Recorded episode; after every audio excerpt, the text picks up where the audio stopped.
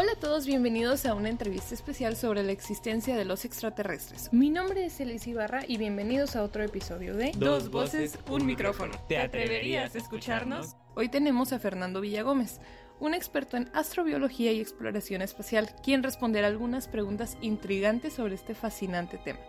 Bueno, Fernando, primero que nada me gustaría empezar con la pregunta de qué evidencia científica tenemos hasta el día de hoy para afirmar la existencia de la vida extraterrestre. Muchísimas gracias Elisa por, por esta grandiosa presentación y, y invitarme a este tu podcast. Pues mira, te comento, hasta la fecha no tenemos evidencia definitiva de la vida extraterrestre. Sin embargo, existen algunas observaciones y datos que sugieren la posibilidad de que la vida pueda existir en otros lugares del universo. Uno de los descubrimientos más importantes es la detección de exoplanetas planetas que orbitan en estrellas fuera de nuestro sistema solar. Algunos de estos exoplanetas se encuentran en la zona habitable de sus estrellas donde las condiciones podrían ser adecuadas para la vida tal cual la conocemos nosotros aquí en la Tierra. Aunque no hemos encontrado vida en estos lugares, es un paso emocionante hacia la comprensión de la hábitat de, del universo. O sea, qué tan habitable podríamos tener en este, en este universo, ¿no? Este sistema. Mira, qué interesante. Bueno, ¿y cuáles son algunos de los lugares dentro de nuestro sistema solar donde se ha buscado vida? Mira, en nuestro sistema solar se ha, se ha buscado vida en Marte, en algunas lunas de Júpiter y Saturno, ha sido los principales objetivos de búsqueda de vida. Marte ha demostrado evidencia de agua en el pasado, lo cual pues lo hace esencial para la vida tal cual la conocemos. Además de las lunas de, Europa y ese lado, tienen océanos de superficie que podrían llegar a formar eh, vida microbiana. En Marte, eh, misiones como la de Curiosity han encontrado evidencia de condiciones pasadas que pudieron haber sido adecuadas para la vida tal cual la tenemos hoy en día.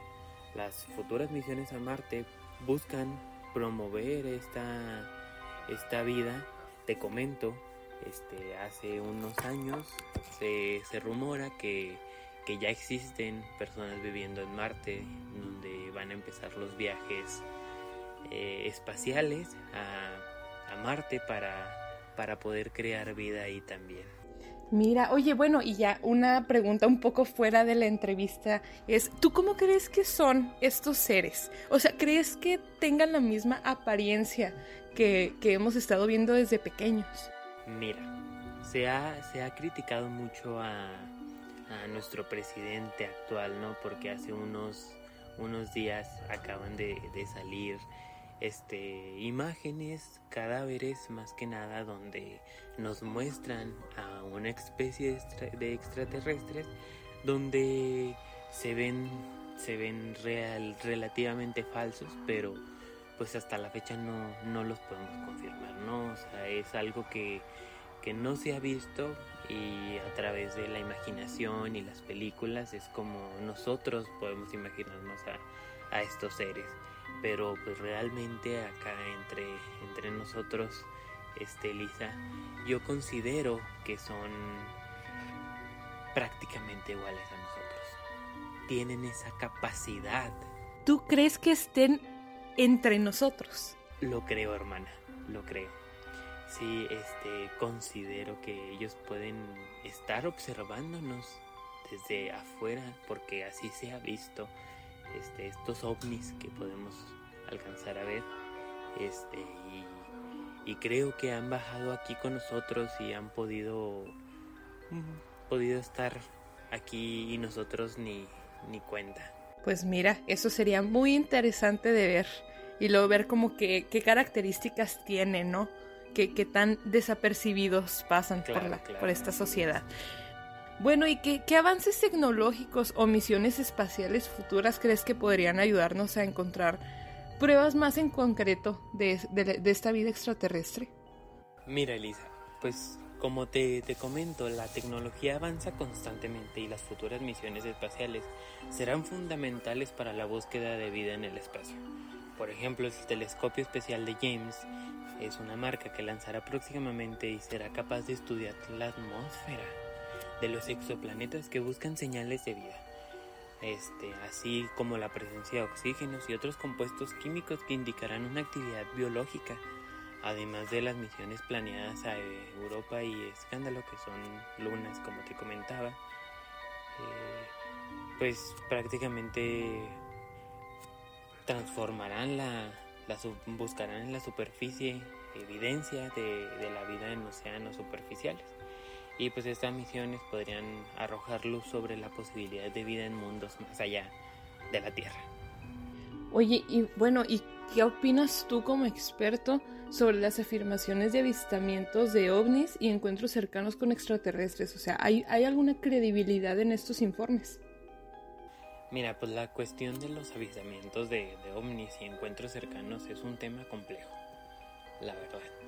La gran mayoría de los informes carecen de evidencia sólida y suelen explicarse con fenómenos naturales, aviones, otros objetos terrestres, ilusiones ópticas o malentendidos. Sin embargo, como científicos debemos mantener la mente abierta para examinar cualquier evidencia convincente de manera rigurosa. Hasta ahora no hemos encontrado pruebas creíbles de contactos extraterrestres. La comunidad científica espera pruebas sólidas y verificables para, pues así, antes de, aceptar afirmaciones extraordinarias, ¿no? O sea, pero como te comento yo, creo que, tanto en mi comunidad de científicos tenemos que, ver lo que pasa en el mundo como para para tener una venda en los ojos y, caer en lo racional. No, no, Fernando, muchísimas gracias por compartir estos conocimientos y perspectivas en ese tema tan apasionante, ¿no? Que para mucha gente es como su tema favorito de conversación. Esta ha sido una conversación fascinante sobre la posibilidad de vida extraterrestre y pues las muchas incógnitas que todavía debemos resolver como sociedad. Eh, me gustaría que nos compartieras tus redes sociales para saber en dónde te podemos encontrar, cómo podemos saber más del tema que hemos desarrollado en este podcast. Claro que sí, mira, me podrían encontrar en, mis redes sociales como Fernando Villa Gómez, eh, en Twitter, Instagram y en LinkedIn. Estoy como Fernando, especialista en alienígenas. Este, ahí en, en el LinkedIn para que me manden cualquier duda o noticia y ahí la podemos comentar. Bueno, muchísimas gracias. Les recordamos a nuestros siguientes que encontrarán todos los enlaces y detalles en la descripción de este episodio para que puedan seguir a Fernando Villagómez y unirse a esta conversación. Nos vemos a la próxima.